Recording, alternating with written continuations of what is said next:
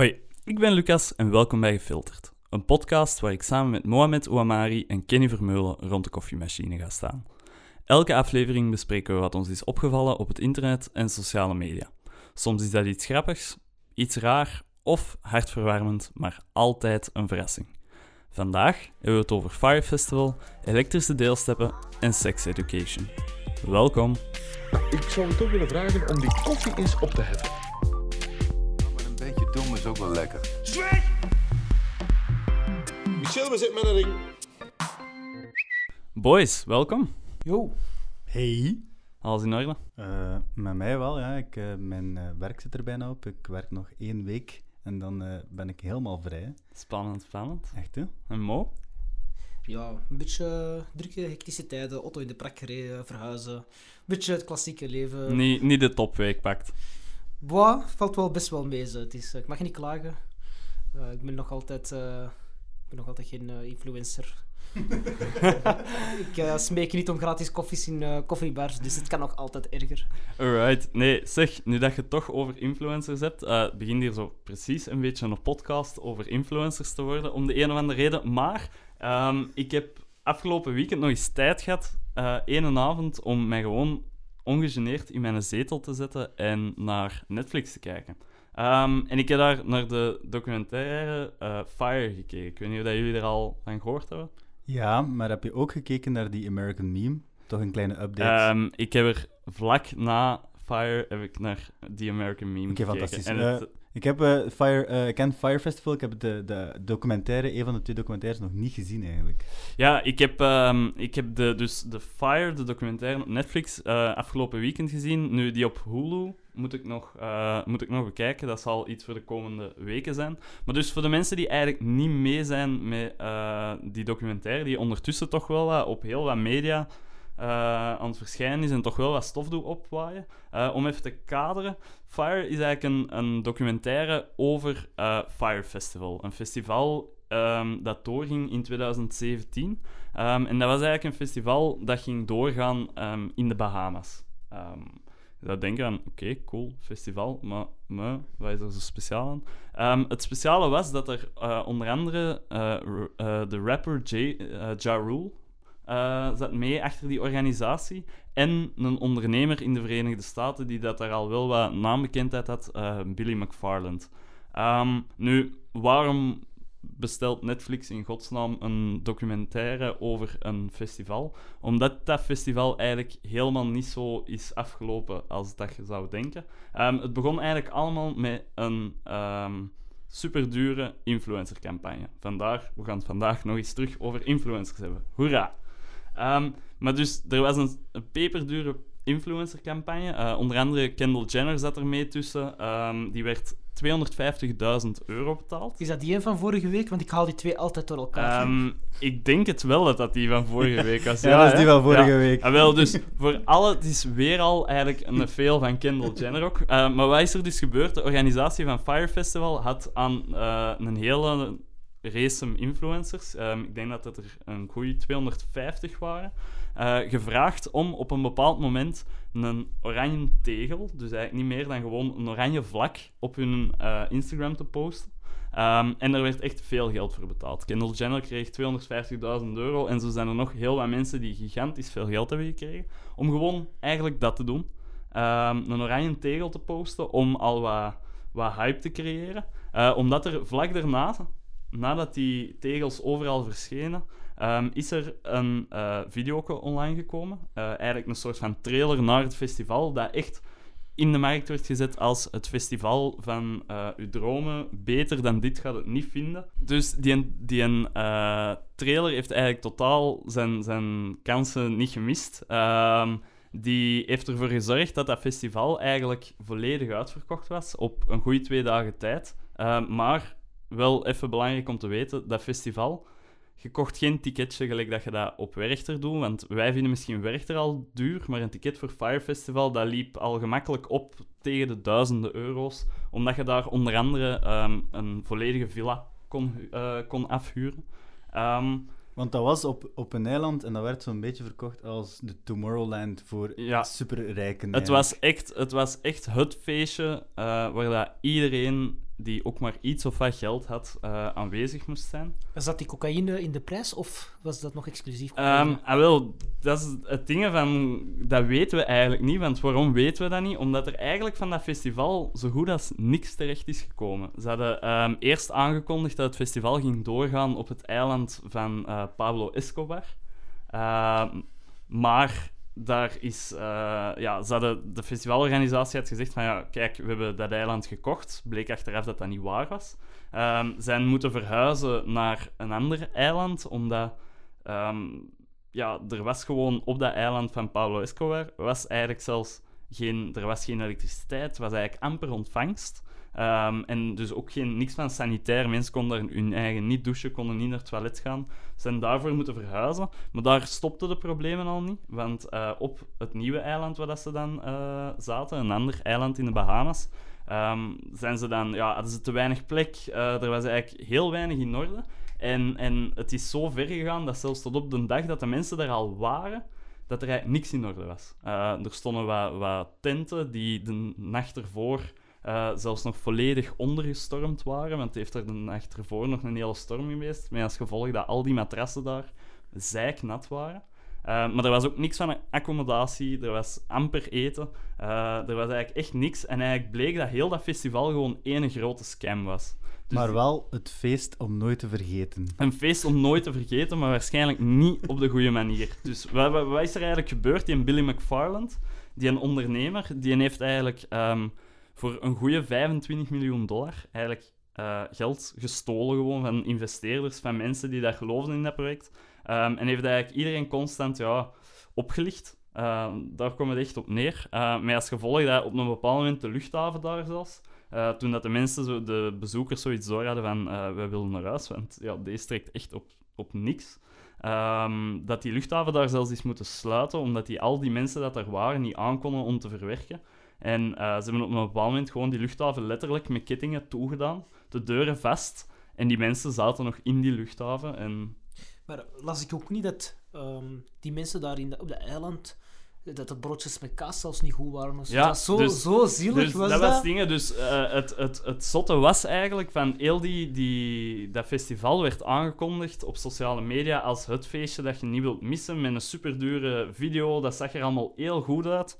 Ehm, en, en uiteindelijk is heel dat festival eigenlijk bijna ten onder gegaan doordat er één iemand dat op dat festival was, eh, op een bepaald moment een tweet heeft gestuurd van het, het eten dat ze daar kregen. Dat was letterlijk een, een, een wit doosje met een toast in, een schelletje kaas op en een bladje sla. En die tweet is, ja, die is viraal gegaan. Ehm, waardoor dat iedereen dat heeft opgepikt. Dat heb je natuurlijk als je influencers uitnodigt. Ja, voilà, dus dat is, dat is direct van met influencers groot worden, maar evengoed met influencers terug volledig tegen de grond ga- gegaan worden. Maar het, eh, het gekke was nog, dus die documentaire is eigenlijk verschenen. Ehm, en ja, heel veel mensen zijn superveel geld verloren. Allee, 25 miljoen dollar, dat haalde niet bij ene persoon, dat komt van heel veel mensen. Maar er was dus ook daar de vrouw die dat de eh, catering ging voorzien. Die heeft gigantisch veel kosten moeten maken, doordat er ja, zoveel onvoorziene omstandigheden waren. Die mensen die zaten er, kregen geen eten.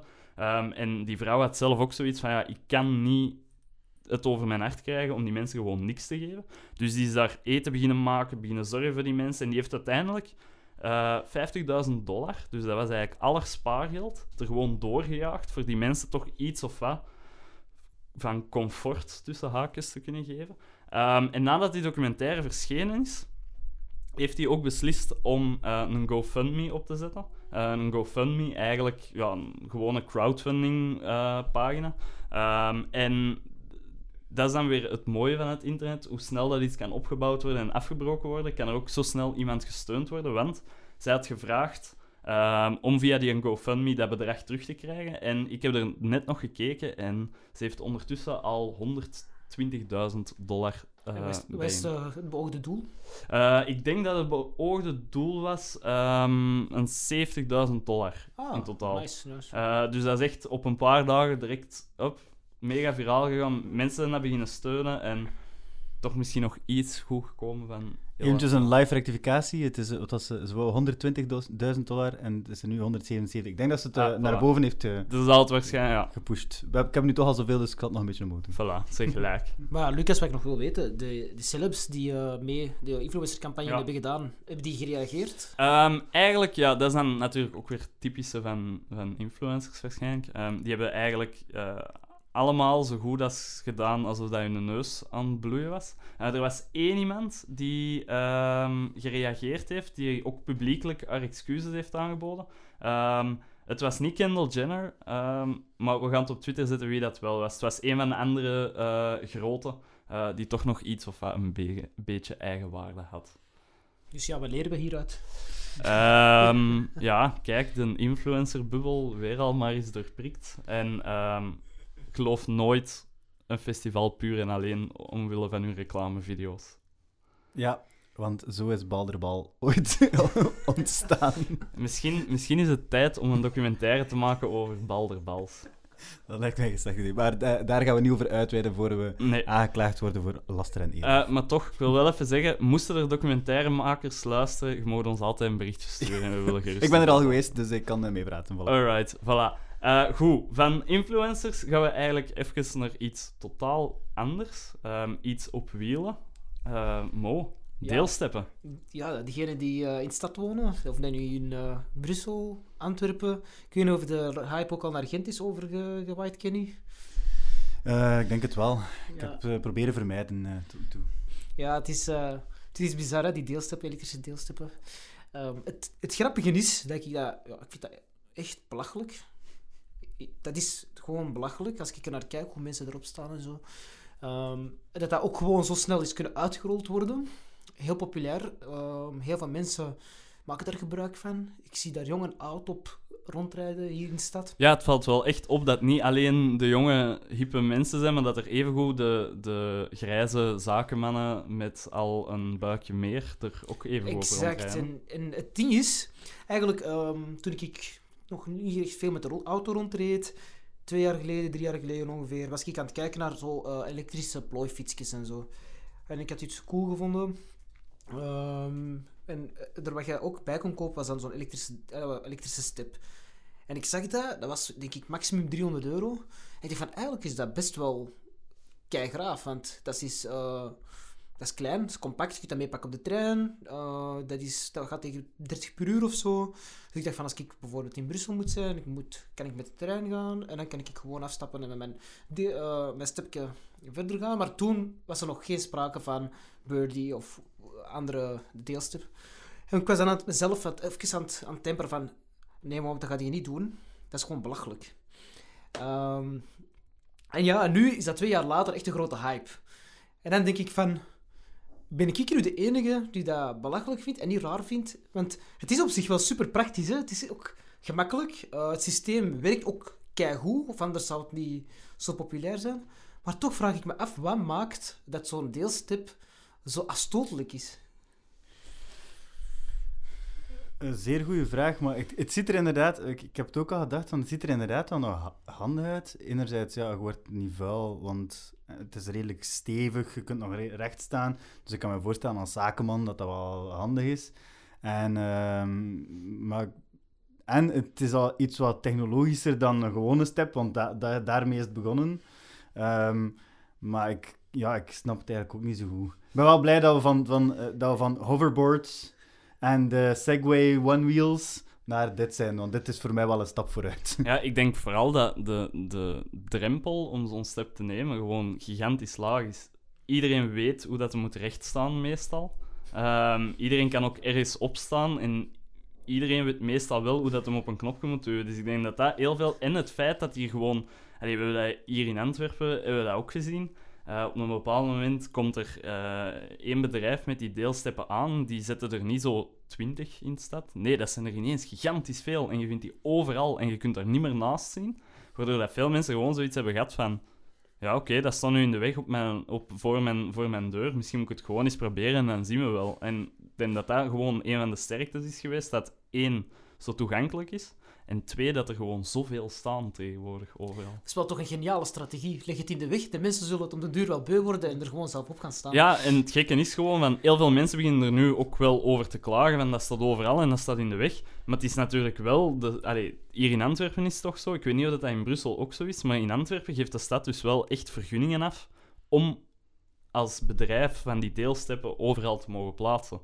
Dus het ding is, de stad weet het ook en vindt het blijkbaar wel oké dat die overal staan. Ja, hier valt het wel nog mee. Ik denk als we vergelijken met eh, een aantal Amerikaanse steden en eh, nog plaatsen in Europa ook, waar als ze echt eh, met momenteel denk ik tien verschillende bedrijven Ja. samen zitten om daar, geen flauw idee hoe ze daarin slagen om ja, die unicorns en... Ik, denk, ik, denk dat echt, ik denk dat San Francisco nog de, de ergste stad is, omdat daar echt zo gigantisch veel deelstepbedrijven Mhm. zitten, dat echt op een bepaald moment... Ik heb al foto's zien verschijnen van gewoon een volledig voetpad in de breedte, dat volledig bezet is door van die deelsteppen. Waar dat mensen echt rond moeten wandelen over de straatweg om er nog... eh, En dat is toch super, super bizar dat dat op een hele korte tijd zo geëxplodeerd is. Dat er over heel de wereld eh, overal nu deelsteppen te zien. Ik weet niet of we ik vorig jaar, januari, dat we daar ergens op de wereld daar iets van hebben gezien of hebben gehoord. Dat is toch iets dat heel, heel korte tijd super hard is gegroeid. Ik denk dat dat typisch ook iets is aan de, de technologiebedrijven in de Verenigde Staten. Als in dat zo, er wordt een hype gecreëerd op een bepaald moment. Eén bedrijf doet dat en er zijn er direct zo tien anderen die dat doen. En er zijn er eh, ook wel redelijk wat die dat er dan in slagen om internationaal gewoon ook heel dat spel te beginnen uitrollen.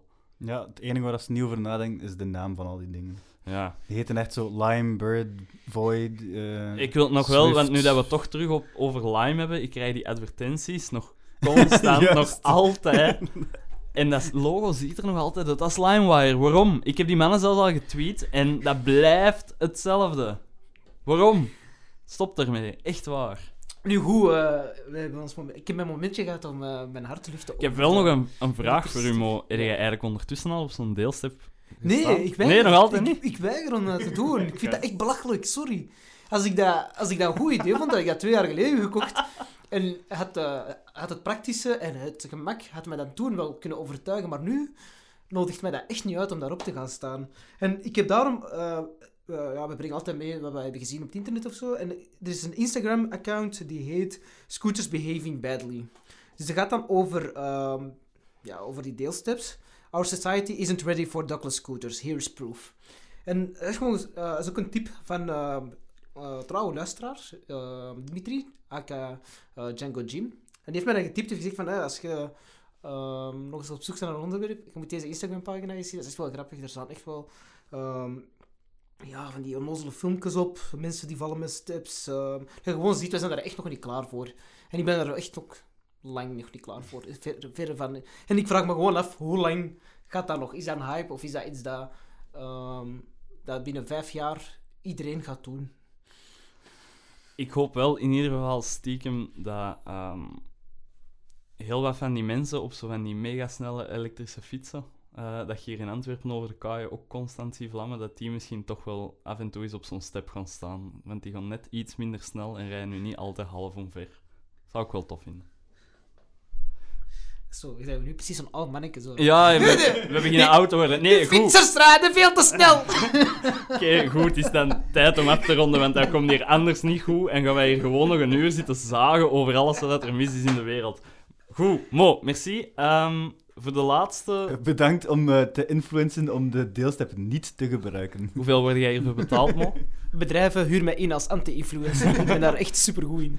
Maar goed, van eh, rollende steppen naar rollende elektrische steppen gaan we over naar een lesje seksuele voorlichting. Alleen, ehm, we gaan niet de seksuele voorlichting doen als dat misschien uw mama of uw papa Ik heb een aantal kaartjes meegebracht met de prentjes. Ja, dat gaan we dus niet doen. Maar Kenny, ehm, jij wilde het wel over sex education hebben. Eh, dat klopt. Eh, Sex Education, Netflix. hadden- ik had vorige, vorige week ehm, die American Meme en op basis daarvan iets gevonden. Ehm, en ik voel me een klein beetje een apostel als eh een poepenklets-eigenaar, eh, waar dat ik heel vaak schrijf over sex positive news. Wel, eh, Sex Education is een, een serie op Netflix. En eh, ik vind die geniaal. Hebben jullie ze al gezien? Ehm, ik heb gisteren de allerlaatste aflevering gekeken. Ik heb nog geen tijd gehad, maar eh, ik hoor er heel veel positieve dingen van. Tot nu toe niks verkeerd over gezien. Eh, er, is, eh, er zijn een aantal eh, opmerkingen over. Geekster heeft daar ook over geschreven. Zie ik, Lucas had mij gevraagd om die plug te doen, dus dan doe ik die maar even. Ehm, maar ehm, ehm, eh, terechte opmerkingen of terechte vragen wel. Sex Education, de, de, plot of het verhaal gaat eigenlijk over een jonge gast, Otis, als ik mij goed Ja, herinner. Zijn dochter, zijn, dochter, zijn, zijn moeder is sekstherapist, Jean, gespeeld door eh, Gillian Anderson. Prachtige vrouw, ik was eh, instant verliefd. Prachtige acteur. Allee, prachtige actrice ook gewoon. Die Ook. doet eh, dat weer al fenomenaal. ja, geniaal. Ehm, en eh, Otis ontdekt eigenlijk zijn gave om zelf ook sekstherapeut te zijn. Dus samen met eh, Maeve, een, eh, een- iemand van zijn eh, school, starten ze sekstherapie op school voor ehm, kinderen van zijn, zijn eigen, eigen leeftijd. 16 jaar eigenlijk 16 gewoon, ja. Nu, ehm, de, de opmerkingen die erover gemaakt zijn, is het, het zijn Britten. Ehm, maar de school is zeer Amerikaans, ze spelen American football. het zijn lockers, ze dragen geen uniform. Dus het speelt zich een beetje af tussen eh, Amerika en eh, Groot-Brittannië. De Britten vinden dat wel vreemd, de Amerikanen vinden dat wel vreemd. Iedereen daarbuiten trekt zich daar weinig van aan, denk ik. Ehm, qua tijdsgeest heb je een klein beetje een 80s vibe ook. Ehm, zowel in, in kledij die gebruikt wordt als in de kleur van eh, de serie en de muziek. Ehm, mm, dat zou best kunnen dat er daar marketingonderzoek eh, is naar gebeurd. Of dat de, de scenarist gewoon heel hard eh, eh, liefde heeft voor de Amerikaanse televisie. Maar het is ook gewoon, eh, millennials zijn gek op alles wat eh, authenticiteit te maken heeft. Kijk naar Stranger Things, kijk naar al die andere series. Dus je gaat gewoon zien dat dat veel meer gaat gedaan worden. Jaren 80, ja, jaren 90, gaat allemaal terugkomen. Ja, zeker. Maar daarmee dat het zo, net zo vreemd was, dat je hebt heel die vibe en, en, en dat sfeertje dat er hangt. En dat zo, ja, inderdaad, je, begint zo wat, eh, wat heimwee te krijgen misschien. Maar dan is het eens zo raar dat je er plots ineens zo'n smartphone ziet verschijnen. Dus dat, dat, daar snap ik de opmerking wel in, dat dat zo wat een beetje raar Ja, wel, maar dus de, de, de producer heeft zelf al gezegd van eh, ik wou eigenlijk die, eh, de Breakfast Club, waar dat eh, een beetje op gebaseerd, allee, qua stijl op gebaseerd is. Hij wou die vibe ook heel hard erin, daarom dat dat ook plots zo wat Amerikaans voelt. En eh, ehm, er zal wel wat marketingonderzoek en, en het internationaler willen maken van de serie tussen zitten. Maar goed, ehm, waarom vind ik het zo geniaal? Ehm, omdat het eigenlijk eh, heel veel mensen toont in hun zoektocht naar seksualiteit. Eh, de Otis die heeft last met masturberen. Ehm, de andere jongeren hebben last rond, hebben vragen rond hoe moet ik pijpen, eh, hoe, wat met zwanger worden en, en dat soort zaken. Dus allemaal vragen waar dat de gemiddelde 16-jarige wel mee zit. Er zit een eh, personage in, gespeeld door een Gatwa, die heet Eric. Die ehm, is heel hard op zoek naar zichzelf als ehm, homoseksueel. Die eh, eh, uit zich ook als. ehm, eh, gaat zich ook vrouwelijk kleden en, en, en op straat. Komt daardoor in de problemen en zo. Dus de, iedereen is daar op zoek naar eh, zijn seksuele ontwikkeling. En het coole eraan, en dat vind ik echt het, speciale eraan, is dat ook die ouderen, die volwassenen, dat aan het doen zijn. Dus die, die Jean, die, die sekstherapeut is, die weet het eigenlijk ook niet.